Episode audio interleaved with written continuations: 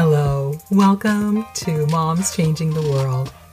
This is your host, Akua Walker, Child Development Nurse Practitioner and CEO, Chief Encouragement Officer, introducing the new podcast, which is the place for moms to find encouragement, hope, and inspiration, where we're supporting moms in the trenches of motherhood. You will receive practical tips and strategies to address the developmental needs of your children with a positive parenting perspective in mind. Here at Moms Changing the World, we are moms on the journey of changing the world, one child at a time, one day at a time.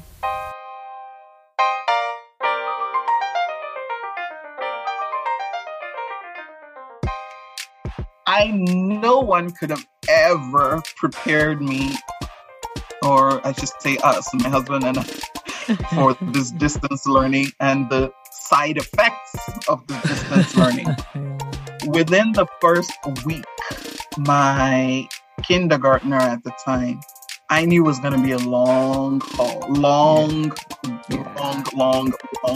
time, or rather, long period, when within the first week, he turned the shower curtain rod into monkey bars. Oh, boy.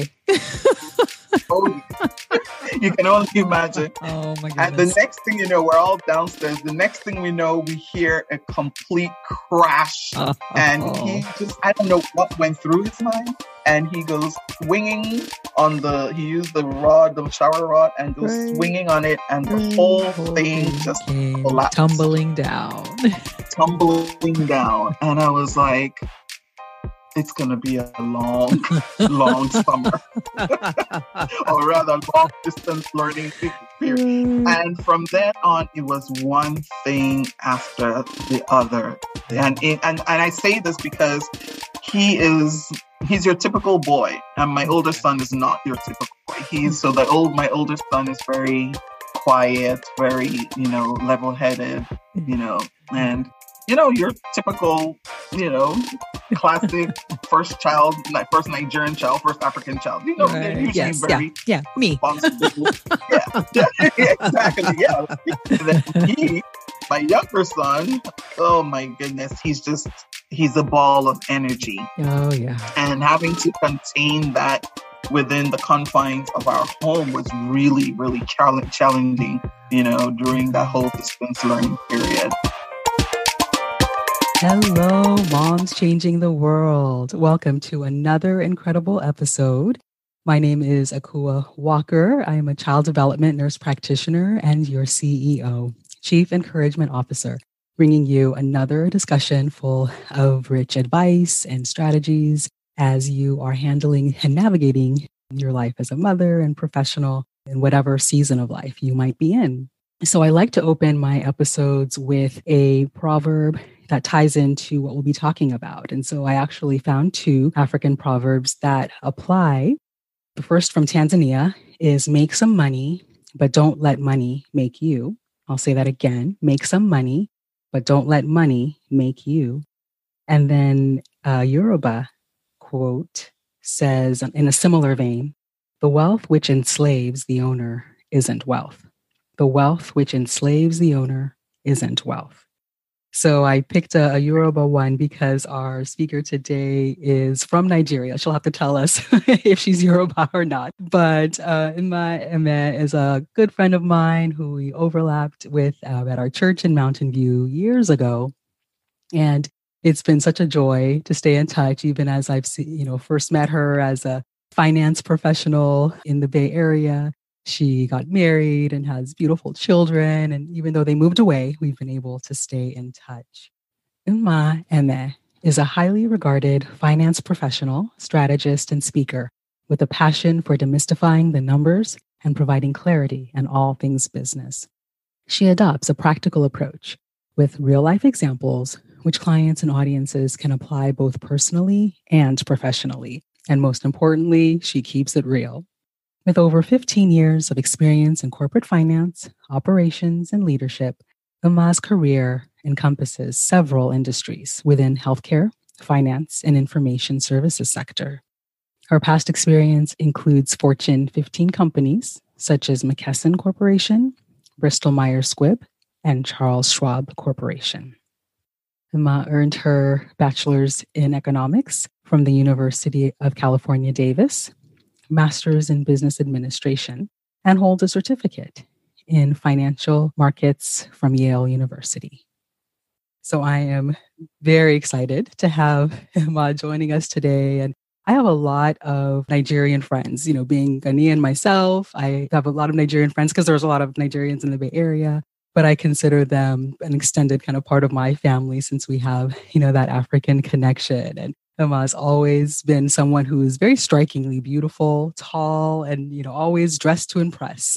And so I could count on her to, yes, to be the focal point of any room that she was in. And I'm excited that she is going to share with us today how she does it all. So welcome. So excited to talk today.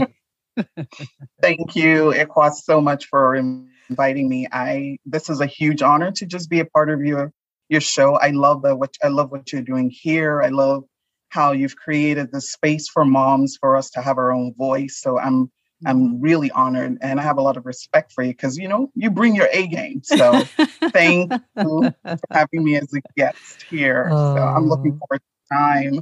Same. This very much the same. And so I have to, you know, tease her a little bit because Ghanaians and Nigerians have a friendly rivalry when it comes to jollof. So jollof rice is the West African rice that we make. And of course, you know, Nigerians think that theirs is the best, but we all know that Ghanaian rice is the best jollof.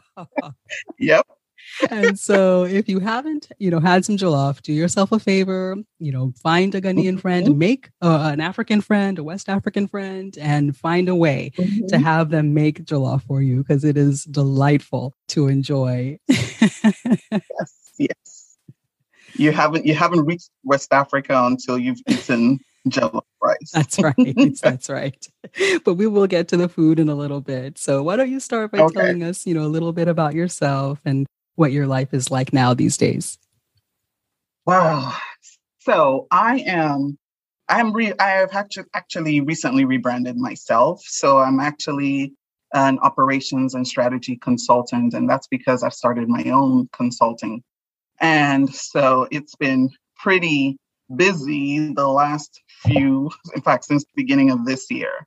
And so that's kind of what's been on my plate the most. Of course, I'm a mom of three, all elementary school age. And with that's its separate challenge on its own. So living by grace, that's all I can say. I'm literally living by grace day to day, trying to run my own thing and run these kids as well. Sure. Sure.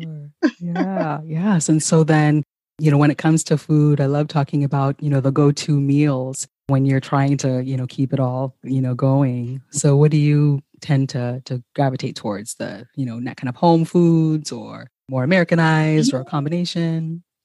Oh no, we're definitely a full Nigerian home. I don't think my husband can survive without he cannot survive without Nigerian food. In fact, before we move anywhere, we have to make sure there's a Nigerian grocery store or African grocery store within, you know, a 10-mile radius.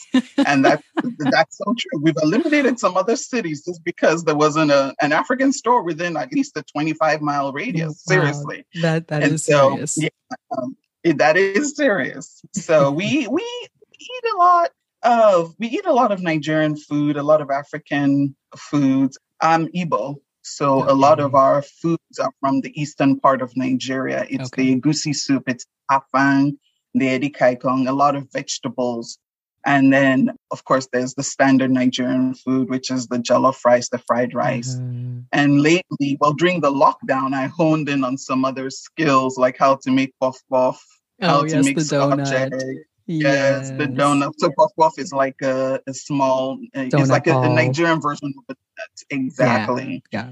Not the healthiest, right, of course, like a donut, but definitely a good snack for the kids. Yeah. Right. So, but lately I've decided to, I guess like most people, New Year, decided to change things up for the family and have us eat a little bit more clean and healthy. So we've been doing a lot more salads and lots of veggies and healthier proteins. I'm trying to get rid of the snacks, but it's really hard when you have, elementary school kids, but at least I'm just making healthier choices about the snacks and trying to teach them, right. Okay, it's non-GMO organic. We're going to take it. Right, instead of having another chip, take a fruit. So, yeah. And kind of been one. Yeah. When it comes to the snacks, it's really the processed snacks that are, I think the most challenging because they're convenient, they're tasty, and yet they're a lot of the nutrition is stripped away, from, your standard processed snack. So there's the snack itself doesn't have to be unhealthy. Like you said, fruit, vegetables cut up. And especially if you have time and the kids want to get into it, you can make it look cute. Like you can have fun with it. Right. I loved the ants analog, right. The celery stick with, a nut butter in the middle, and you can put little raisins on it to look like ants or, Oh, wow, you can get fancy. You can, right? If you want to, right? To make it more appealing, or you can just, provide the veggies cut up with some dip, and over holidays, I like, Easter or Christmas, then I'll cut all the vegetables and make it look like, an Easter bunny or make it look like a Christmas tree, right? But that's a special occasion thing. Wow. You don't need to say. I just cut it up, put it on a nice plate, and that's about it. yeah, that's the everyday thing. In fact, the most I'll get is probably get some fancy, small forks and stuff to just poke the fruit with or something. But yeah, you can definitely keep it simple. I love it. And since we've talked about jollof, I feel like we should tell a little bit about, I feel like the way that we make it, it's usually a basic gravy, a tomato, onion, garlic, ginger gravy that you can blend it or you can chop it. And then when you cook that with oil, that becomes your base. And then you add your rice with a little bit less water because the gravy has some moisture to it. And we boil kind of like steamers without as much frying per se. And how we cook it. But you can there's a whole range, right? Every West African country kind of has their own spin. So yeah. Do you feel like you found the spices that make yours unique? Like a spice combination that makes yours, really pop? Yes, actually. So one thing I've started adding to my jollof rice are shallots. Uh-huh. They're similar to onions, but they have a slightly different flavor. Yeah. Okay. So is that instead of onion? Or in addition to onion? No, I add it in addition to onion. So I use the red onions a lot. And then I also add a few shallots to it. And it adds a nice flavor. And then I found another, it's what pepper is it? There's another type of pepper, to give it just a little bit of a kick. I'm drawing a blank. Okay, I think it's a little white pepper. A white pepper. Okay. Add a little kick. Yeah. And a kick to it. But yeah, everything else you said, that's spot on. And, my husband's very particular about having his jollof rice in single grains and not mushi. Yeah. So I bake it in the oven. Okay. Yes. That's another way that I didn't know about until a few years ago. Yeah. I haven't tried it yet. You might have to give me the timing on it because I'm a little nervous about trying it that way. But I hear that it's really easy. Yeah, it's foolproof in the oven. I seem to make more mistakes when I'm doing it in the pot because it's easy to burn. But in the oven, you just mix the sauce and the boiled rice. You have to boil the rice separately, actually. Okay. Then mix it up, put it inside the oven, and then bake and just walk away. Perfect. So I'll have to try that. Supposed to be later, girl. Great. And I think for me, spices. Like, we do a little bit of cloves, ground cloves, cumin, and I feel like rosemary was another thing that I recently just realized that makes the difference when it comes to the flavor profile for jollof and gravy. So good. Yeah. So moving on then to, kind of our passions and how you've, been on a journey to discover yours, tell us about kind of where you are and in finding your passion and your voice. Friend, it's been a journey. So I stepped away from the traditional workforce a few years ago just because our family was growing and my husband's career was evolving as well. And so we kept moving, you know, from coast to coast. And so, and one year we went through like eight or nine nannies. Wow. That was when I was like, yeah, it's time to probably just stay home. So that's what happened. And then, and so a few years ago, I decided to step away from the workforce because our family was just growing, you know, rapidly. Mm-hmm. And my husband was moving, you know, his career was evolving. So it was time for us to actually revisit our priorities. And like I was saying before, we went through about 9 nannies in 1 year, you know, and it was just a little too much. And so, yeah, and so I stepped away from the workforce to focus on the kids as we moved from coast to coast and back to the West Coast again. And yeah, you know, for during that season, it was challenging. I've never honestly imagined myself to be a full-time mom. So it was quite a change of pace for me, but I enjoyed it. I enjoy it and make the best of it. So, but this year was the year I was like, okay, well, last year was supposed to be the year I was going to go back full-time. But this year, of course, the pandemic and everything, you know, messed things up. And this year was when I actually decided to just go with it head on. And now, how did that happen? My sister and I, you know, we've been brainstorming actually over the few years about what I could do, because my prayer had always been that, Lord, I don't want to go back to corporate, to the kind of job I had, because it was very demanding. I was flying every 6 weeks and it was challenging at some points. And so my prayer was, Lord, you know, you've given me this opportunity to be a present parent, you know, and given my husband's own profession, one of us needed to be present. So, and I didn't want to give that up. And so I was brainstorming for a while what I could do. And I tried a number of things here and there. But then this year, out of the blue, my older sister was like, you know, you like to talk a lot. How about getting paid for that? I just want to be a speaker. I was like, a speaker? I was like, huh, I never thought about it. And so, you know, within a month, so she gave me some ideas of how to approach it. And I just kind of hit the ground running. And within a week or two, I got my first booking, you know, and I was just like, wow. And that's kind of how you know you're in your purpose. It just felt right because I didn't have to work as hard as I had for all the other gigs that I was, you know, trying to do in the past. And this one, the Lord just kind of opened the doors. And then now I'm trying to turn that speaking gig also into consulting. And I do have my first client as well, who's retaining me for the next 6 months or so. So, you know, we thank God. Yes. It's almost like confirmation, you know, when something like that falls into place in a matter of days. Yes, exactly. Yeah. I've just been seeing the hand of God directing and guiding and confirming, you know, every step of the way. And, you know, it's been a really exciting journey. It's a lot of work trying to establish your own thing, but I don't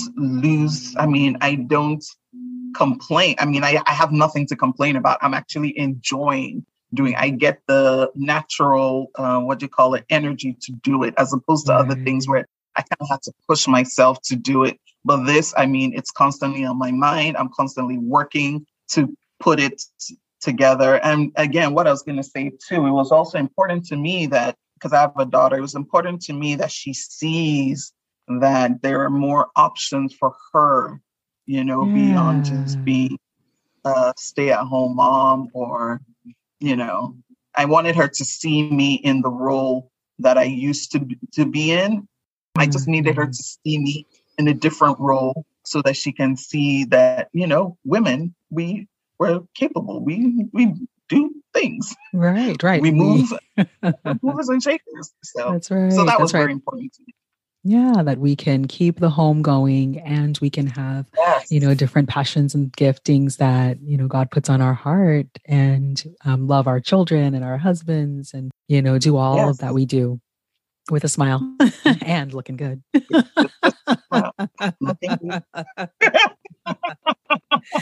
That's right. That's right. So you've already kind of started about talking about children, you know, how children make an impact, you know, in your life, mm-hmm, but tell us about how, you know, you impact children inside and outside of your home. Well, I'll say with me, after going through 9 nannies, yeah, it didn't take me very long to figure out that, okay, I need to be intentional about who I let into my kids' life. Yeah, you know, and it's from their sports coaches, their after school program teachers and all of that. I was really intentional about making sure that I surround them with people that will teach them the same values that we are trying to teach them at home. Yeah. And so I turned around, and to do that, I started trying to get involved. So I say, right, you know, in either in their school. I'm that mom that would go volunteer in the preschool class and sharpen, yeah, the pencils and then hang out and, you know, with the teachers and, you know, and for they liked it. Yeah. My older son was like, "Can you not come and, you know, be friends with everybody at school?" Right. He's convinced that I have spies all over the school, which I do. Right. Give me feedback on a regular basis. That's right. That's right. But yeah, and then in turn, just making sure our home and is a place where their friends feel welcome, or if it's not our home, it's whenever we get together that, you know, I just try and use the opportunity to get to know their friends and, you know, and just understand where they're coming from. Again, just being intentional about who and what is being fed to my kids and the relationships that they have. Now, it kind of sounds controlling, but it really isn't. It's just, again, it's just trying to really be careful, you know. Plus, we live in Vegas, you know, you really do want to be careful. Sure, you know, there's a reason why it's called Sin City. Right. And you raise a very important point that, you know, everybody that's around our children, you know, has their, you know, their own thing going or has their own goals, right? And you know, yes, their own agenda. And, you know, you want to find the people whose agenda line up with yours, because like you said, you know, everybody, you know, has their mission, their goal, right? That they're, you know, trying to put forth. And if that person is around your child, our children absorb everything. And so that's a really important point to consider, as we're choosing our own friends, right? And our own you know, circle, because that's the circle that's going to be around our children as well, right? Exactly. And so, yes. And being involved, you know, there's so many ways to volunteer and help out, but it does. It not only gives you a chance to, you know, be in the mix of what's happening, but you build those relationships and they know you as the mom who's there, available, and, you know, really dedicated to what's going on, you know, in that space, enough to give your time and your service to it. Exactly. Yeah. And some of those, and to your point, yes, it was about giving the time, but also making sure my kids are learning something. Like one of the biggest things that I did was cut out of my comfort zone was to have them volunteer at a church event that fed the homeless community. I had no problem going, but my kids were a bit young and I wasn't sure how to, you know, how they would process it and, you know, and other things. So, but it turned out to be one of their favorite events. Wow. Yeah. You know, we served our church served the homeless a full Thanksgiving 3-course meal. Oh. And, you know, they would also come and the church would go pick up the homeless community. And on that day, with our own buses, bring them to our church and then provide clothes and places for them to change. And then all sorts of services from hair you know, hair and makeup to, you know, career advice and medical advice, so, and all of that. And so I really wanted my kids to see that, you know, there's another side of this world that you need to see and appreciate what you do have. And, and so that in itself, that leaves a lasting impact on them to appreciate whatever God's given you. So, yeah, that's great. How old were they when you did that? Do you remember their ages at the time? Yeah, so they were 8, 6, and 4? Okay. Well, 4-year-old income. Okay. 8 and 6. And, you know, oftentimes we think, oh, our kids are too young to be of service, or they're too young to help out. But that goes to show you that it's never too early, you know, for them to be a part of what the community is doing to serve others. And so that's a perfect, you know, lead into, you know, how do you talk to your children about empathy and the racial, you know, dynamics, you know, especially that have been highlighted in 2020, and raising, you know, Black boys and a girl, beautiful brown girl, you know, how do you talk to them and help them with their, you know, identity and their capacity, you know, to show that kindness and empathy?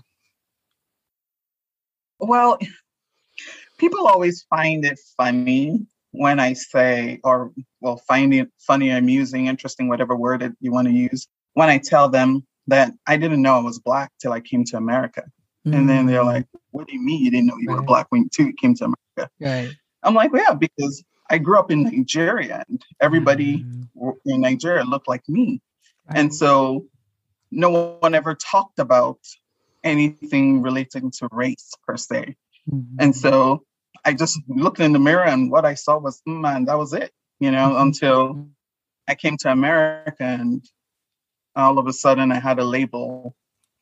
Title, if you say. And so that's the part of my upbringing that I'm really grateful for, where growing up, I didn't see color, you know.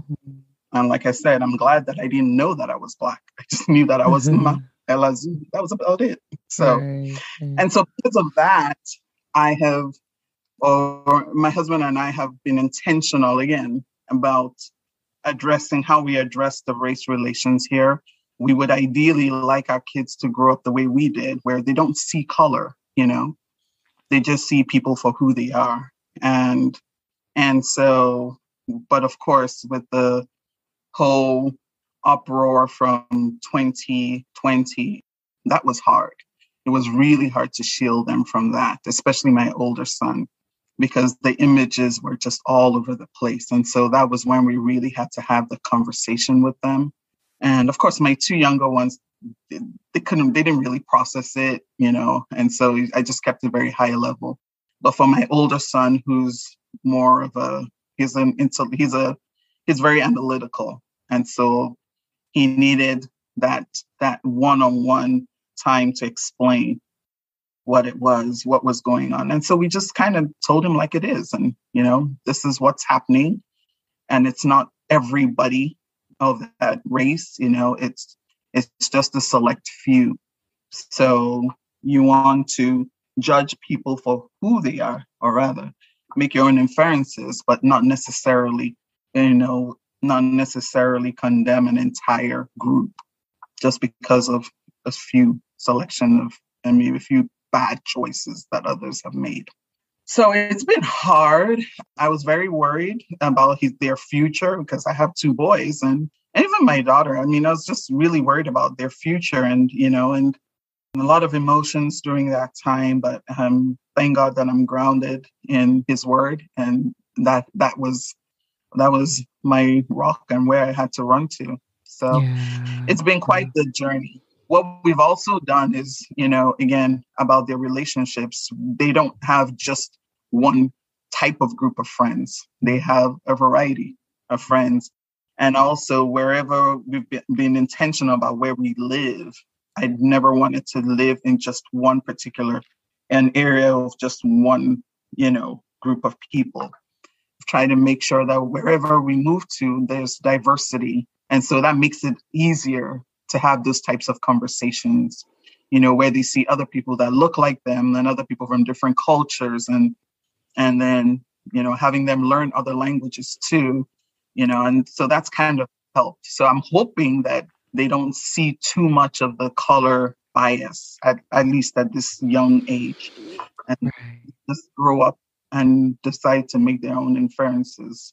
Right, right. You know, it's so interesting because I am similar. I was much younger when I came as a, you know, younger child, but I didn't, you know, really, can make a connection that I was different until I came here, and I was different, right, than those who were around me, right? And so it's interesting that, you know, even, you know, you have a similar experience, having more of your life and more of your, you know, upbringing in this space. And I love that, you know, I think as Africans really celebrate our culture and our heritage. Yes. And, you know, I think from our foods, as we've already talked about, to our clothes, I mean, the colors and the patterns, you know, and our celebrations and all of it is a way of conveying, you know, the culture, right? And the beauty and the majesty, you know, really of our community and our heritage. And so, you know, sounds like by eating, by cooking the foods, you know, pretty much every day, you know, you're teaching them that, right? And then do you have a community around you as well that you're? We do. Or church, or... you know, we try and plug into the Nigerian community, well, via events, and, you know, taking them home as well. So we go home to see family, and that, so that way it's not just Nigeria is not a phantom; it's a real place for them. A fantasy. They go.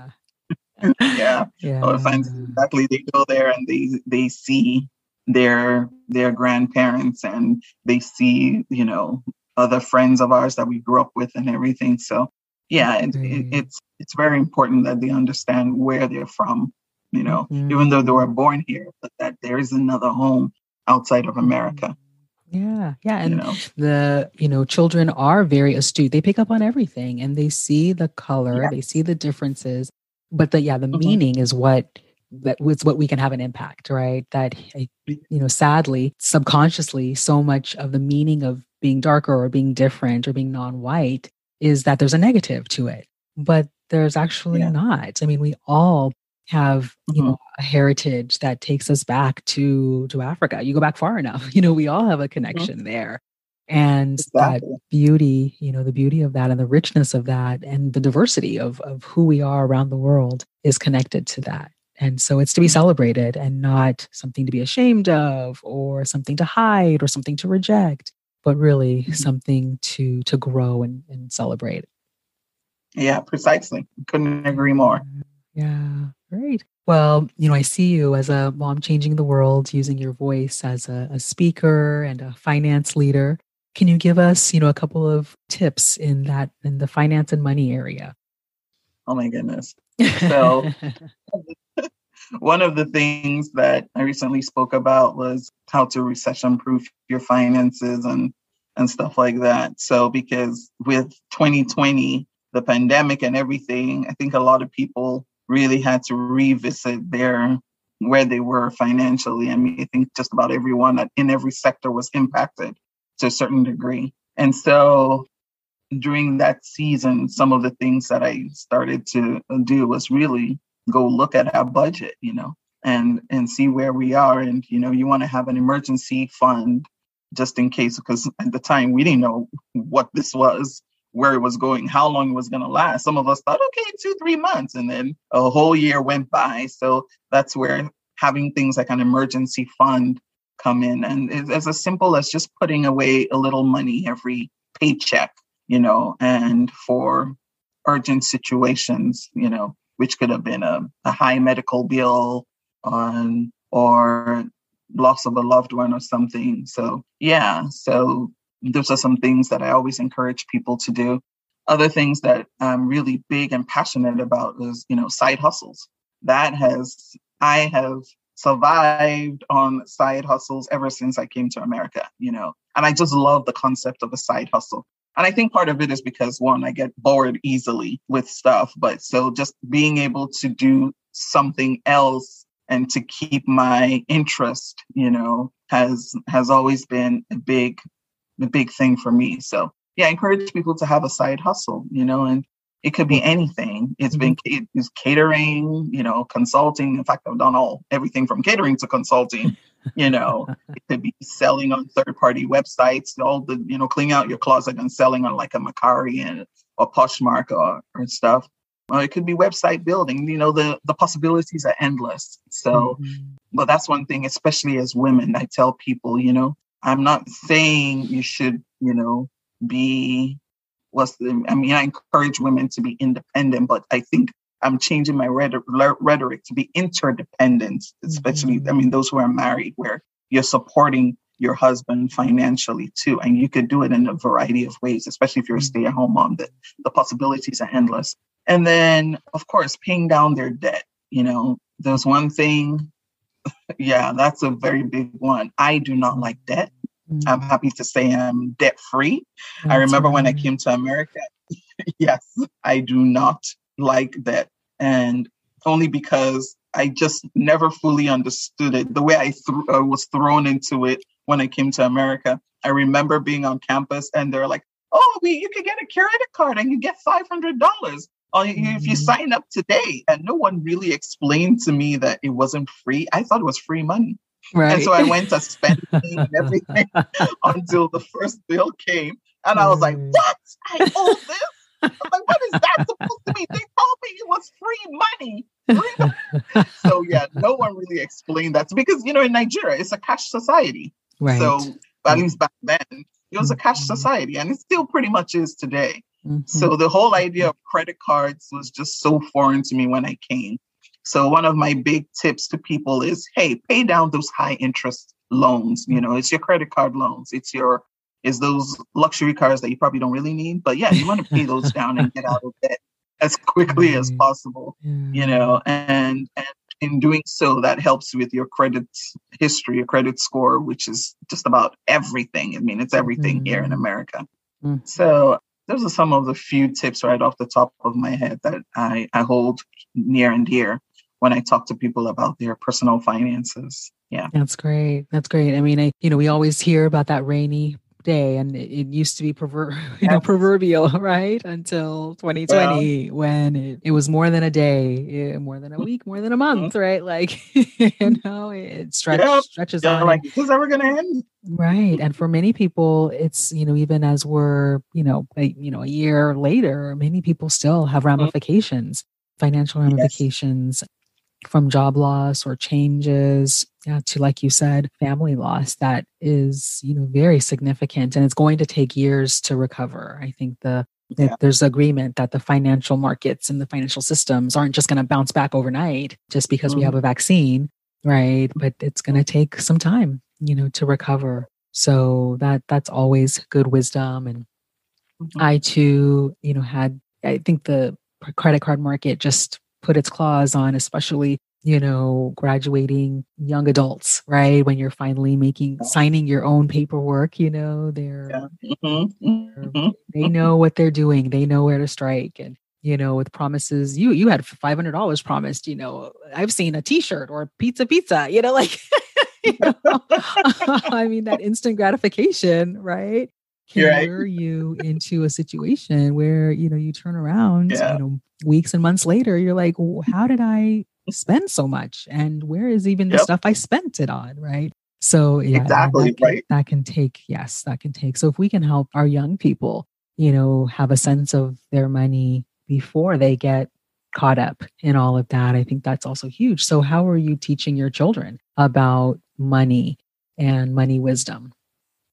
Well, you know, there are some formal programs that I have looked at, you know, the Dave Ramsey has one for kids, but I'm waiting in another year or so, that would probably be a more appropriate time to have all three of them, you know, do the course. The Dave Ramsey, he has one just specific for kids. But in the meantime, what I've started doing was using money. Well, good thing is that they've all learned money about money and how to count and all of that. So, but what we're trying to do now is to use it as an incentive, you know, so the chores don't get done. So for instance, in our house, everybody has a job. Everybody has their chores that they need to get done and that they're responsible for on certain days. And so when their chores are not done, somebody else can pick it up for you. Your other sibling can pick it up for you, but you have to pay them. Okay. Yeah. So, and that has been one of the most effective ways of teaching them the value of money. Yes. The fact that they're going to have to get money, because their grandparents give them money often. And so I'm like, hey, you have money? Okay, we're going to put it to good use. Right. So whenever one of them doesn't get their chores done and the other one covers for them, it's like, you know, you got to pay me money. And just that whole exchange of money that they've earned, you know, has been adding, helping them understand the value, at least at this early age. Right. Like, you know, you got to work, you know, and use it wisely, spend it wisely. Sure. Something that I'm starting with them too is they always want to eat junk whenever we go out. They're like, Mom, can you stop at Burger King? Can we stop at McDonald's? And so I decided, you know what, from now on, whenever we're going out, you're going to bring your own money. And I'm going to have them pay for what they want. Yeah. And at the end of the year at the end of the month, you know, assess who has the most money and see whether, you know, how they spent it and whether that was a wise decision. I think so. So I'm yet to do that, but that should be interesting. But to watch them spend a whole $10 on a burger and realize that you have $10 left, right, you know, at the end of the month. Yeah. That's a fun idea. Yeah. And I think there is, there's some debate, you know, do we do allowance? Should we do allowance or should we not do allowance? You know, what is your kind of, you know, take on it? It sounds like you do have an allowance system in your home. We do. Well, we do, but it's not official because the two younger ones don't really understand money.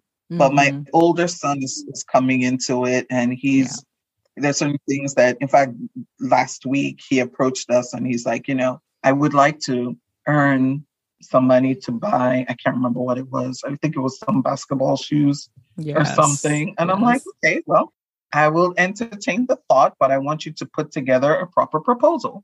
And so that's the other thing, you know, I'm like, this is a teachable moment to show you how to write a proper proposal. Okay. You know, and I like it. Exactly. I'm like, I'm not going to make it easy on you. I said, write a proposal of how much you want, what you're going to do to earn it. And what happens if you default? What are the repercussions if you default? And I said, really think it through. And I want you to present it to your dad and I, like formally. It's not going to be one of those on the fly. Mom, can I get some? Can I do some? You know, sweep the kitchen and get paid $5? No, I want a formal proposal. Plan. Yeah. Exactly. Yeah. Needless to say, we're still waiting. Interesting how that happens. So that tells you how serious they are about something. And I'm sure there'll be a point when he'll be really serious and he'll probably put together the proposal. But for now, you know, the fact that he hasn't brought it up again, I'm like, he's not ready. Yeah. He's not ready to be on a state allowance. Yeah. Without me having to tell him. You know what I mean? Yeah. And it's great. I think it's because we often have the means to do so much for our children and we want them to like have more than we had and all of that, you know, mindset can really creep in, but we can do our kids a disservice by doing too much for them, right? Or giving them too much. And then we wonder why when they're teenagers, you know, they expect to have and get everything that they ask for. And then they get upset if they don't get it. You know? Exactly. Precisely. Yes. Yeah. So while they're young, you're going to have to show them the value of it, get them involved in helping and the chores. Like that's a big thing to make sure that our kids, you know, are learning. Yeah. I'm an important part of making this family work, right? I'm an important part of, you know, if my job doesn't get done, somebody else has to pick up the slack, right? And it's going to cost me something. Exactly. So I love that as a way of teaching. And, you know, you're teaching them the skills of how to help take care of the home, right? It's not just one person's responsibility. It's all of our responsibility. It's all of us. Exactly. You have the opportunity. So, exactly. I mean, one of the broadcast, I listen to Focus on the Family a lot just to get some advice to get through the stage. And right. I like the way, I can't remember what the episode was titled, but basically they were talking about how to get your kids to be more responsible in the home, and then you know, and kind of words that you use. So it's like you know, explaining to them that this is their opportunity to contribute to the household. I remember those words and I just liked that, you know, the opportunity to contribute to the household, you know, and to your point, having them understand that it's all of our responsibility and not just mom or dad's, you know, it's all of our responsibility. So you going to, you know, empty the dishwasher is your opportunity to contribute to the household chores. And so I just like that.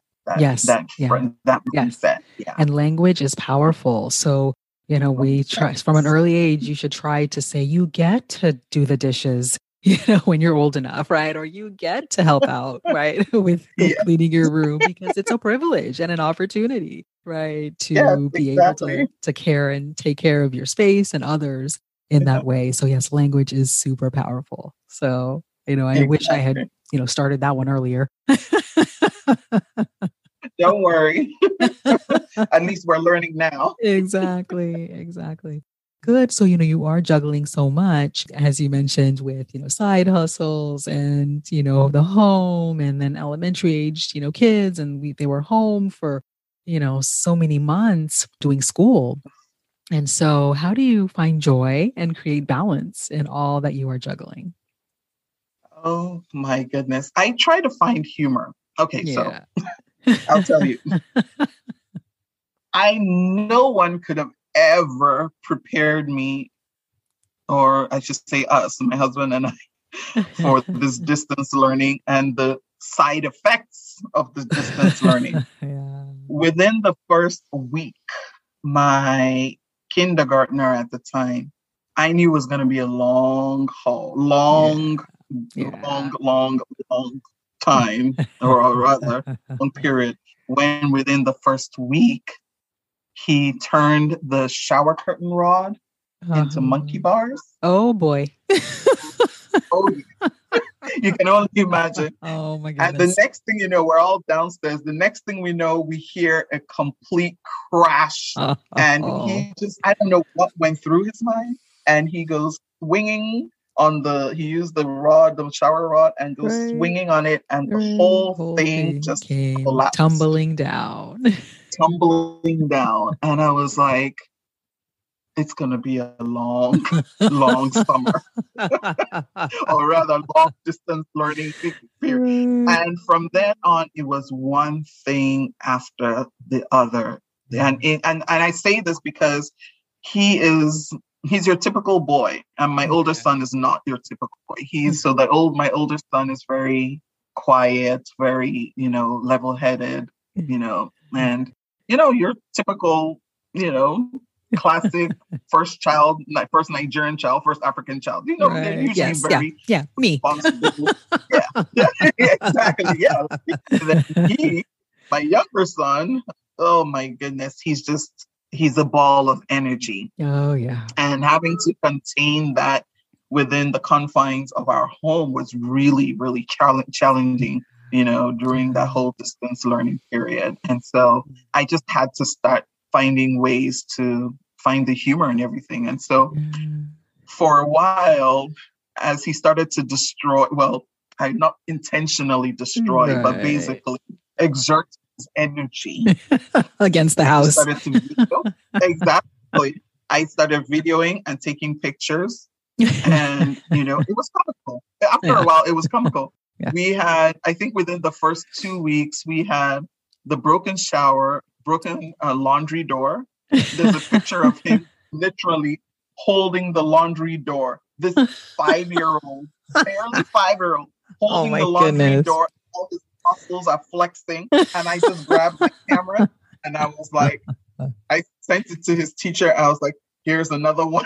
So I'm like, how long is this going to be? This distance learning, because it's costing me a lot of money. Trying to find the humor in everything, you know, in every situation, just trying to find the humor in it and making sure that I take some personal time. I'm really grateful for the supportive husband that I have. And, you know, during those times of just complete frustration, I mean, he could tell, he's like, you know what, I'll take the kids. Yeah. You just go do whatever you want. Go hang out with your girlfriends or, you know, go to the spa, whatever. So that has also been very helpful. Sometimes I don't think I always recognize that I need a break, but he's good at recognizing, like, okay, babe, you need a break. So go take a break. Yeah. And so that's really helped too. Yeah. You know? Yeah. That's great. I mean, you? Yeah. I mean, I have three nephews, you know, around kind of similar ages as my girls. Uh-huh. And so I know about that ball of energy. And so, you know, especially my heart goes to, you know, families that have the younger kids, right? And the kindergartners, the preschoolers, right? Who all they want to do is run around and play, you know, be outside and play at the park and all of those things, you know, were greatly restricted, if not, you know, not even available for them for so long. So yeah, I'm glad that you're reminding us to laugh because we sometimes, there are moments when all you could do was laugh. Exactly. Yep. I've had several of those where, you know, it's like, I want to cry, but I have to find the humor in this. Right. So, right. Yeah. And you're funny. You documented it. You have video proof and you sent it to the teacher. That's hilarious too. I did. And I'm like, yeah, I'm saving the rest of it for his wedding day. That's right. We have a slide or whatever is popular at that point in his life. I'm going to make sure it is up for everybody to see how far he has come along. Exactly. And make sure his future wife clearly understands what she's getting into. Yeah. Not before the wedding, change her mind. On the wedding day. That's what I'm doing. Oh my God. That is hilarious. And yeah, I mean, as we're winding down and laughing, you know, self-care is huge. You know, it is, you know, something that sometimes we think is selfish to do as moms, you know, juggling the different things we're juggling. But as you said, you know, it's essential. Yeah. And so, yeah, what are your favorite ways to pamper yourself and prioritize self-care? Well, prior to the pandemic, I would every couple of months or so go check into a hotel and just me alone.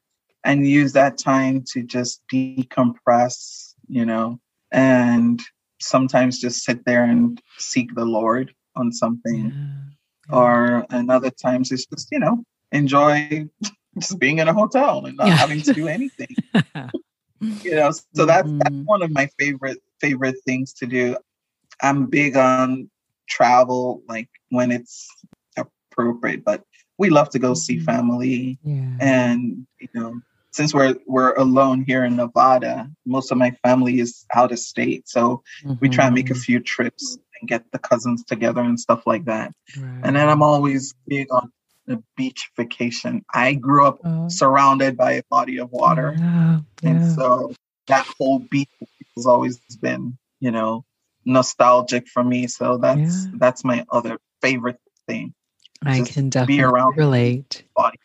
Yeah, yes, you know, I can definitely relate. And yeah, I've started, you know, doing a quarterly time when, like you said, you know, get that mom kind of mommy time away and take that break. And getting close to the ocean is a priority, you know, for that same reason. Yes. There's something about the ocean waves and the sound and the freshness of the air by the beach, and the sunrise and the sunset. That is really special. So I'm right there with you. And then, you know, sometimes it can be on my own, or I'm planning, you know, to do one with friends, you know, as well, you know, as things, you know, are safer. So there's options, and we need to make that time, because I came back and, you know, the sky was bluer and the birds were chirpier, and it was amazing.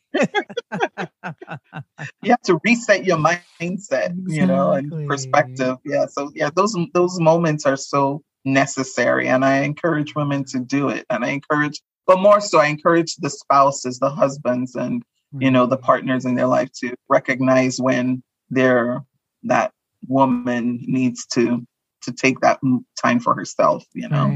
Right.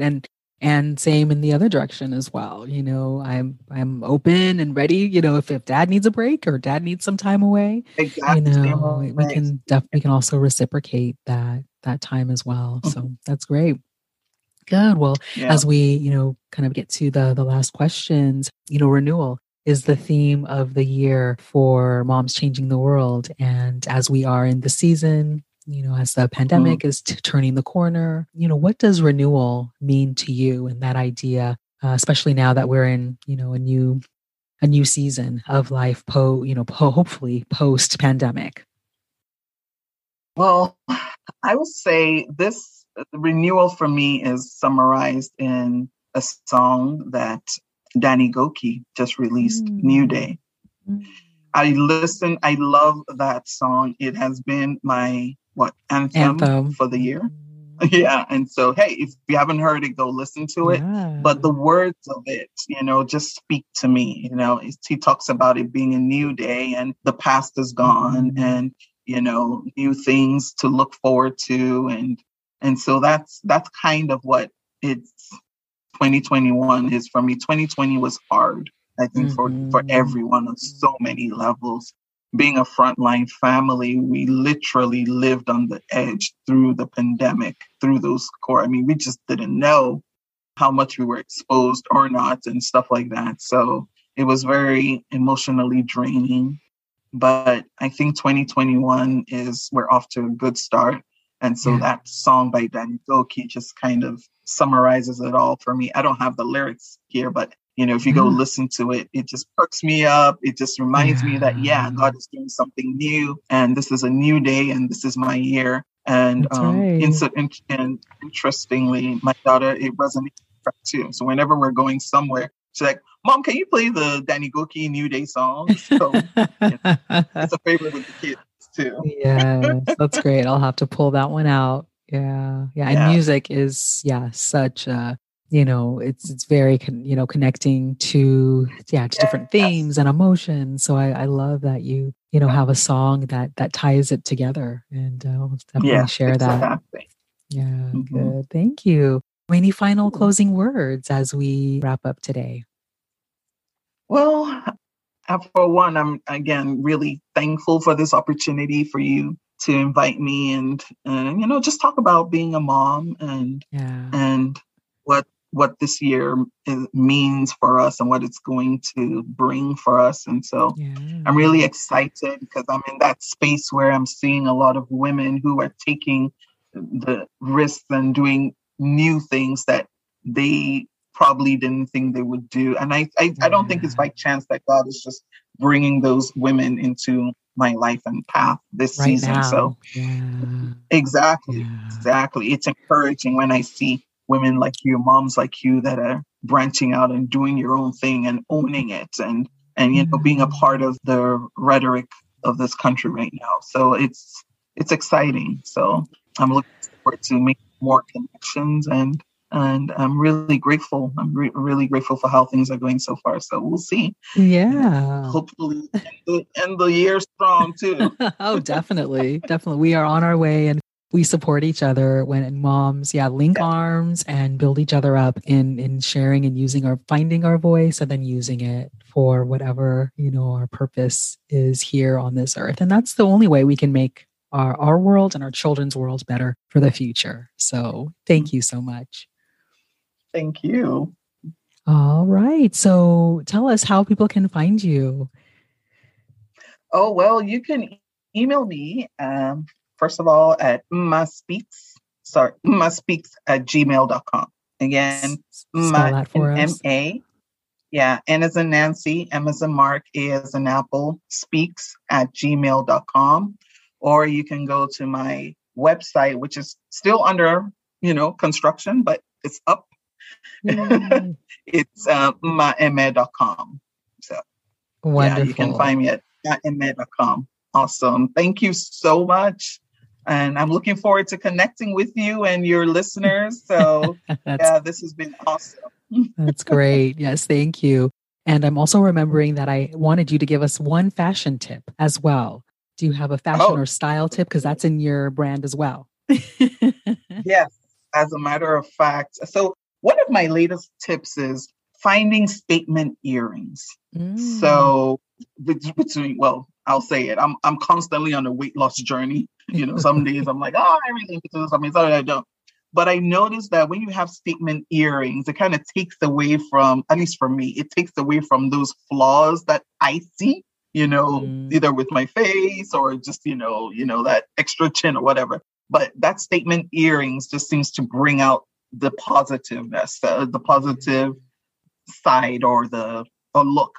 And if you don't have if your outfit is so plain or something, statement earrings just seems to tie everything together. So it could be a big, it makes it pop. And another thing that I like as we're going into spring is having a hint of yellow. That's my new thing. So I like to have a hint of yellow. It could be a yellow purse. It could be a set of yellow leather earrings. Just that hint of yellow just makes everybody smile. I noticed that. Yeah. And it's like wearing a little bit of sunshine. Yes, exactly. It's like wearing a little bit of sunshine. Well said. Exactly. Yes. So that's my new thing. And that's my tip for the day. Awesome. Statement earrings and a touch of yellow. Nice. Well, you know, we're recording this, you know, a little bit before Easter, and I happen to have yellow as kind of the signature color for my Easter outfit as we are getting out and going to be able to, be in person, you know, at the same church where we met for the first time. And so I'm definitely ready to make that statement. Now I just got to work on the earrings. Okay. Yep. Some statement earrings. Don't be afraid to go bold, you know. And, sometimes people do too much with the face, like in terms of makeup and everything, when all you need is just, you know, a statement necklace or a statement earring. And that just is enough, you know, so finding that balance. Don't overdo it, but just have a little bit of pop. A little bit of pop. Awesome. Thank you so much. Thank you, Akua. This has been fun. This has been, so exciting. You made my day. So thank you so much. Awesome. Thanks for listening to Moms Changing the World with host Akua Walker. The information shared on this show is meant for educational purposes only and not intended as a substitute for medical intervention or professional therapy. All views shared on the show are that of the speakers only and do not represent any institution. To be a part of the community, visit www.momschangingtheworld.org. There you'll find ways to connect with and support the moms we interview. Join us next time for more encouragement and support to be a mom changing the world, one child at a time, one day at a time. Don't forget to subscribe, rate, and review. Thanks for listening.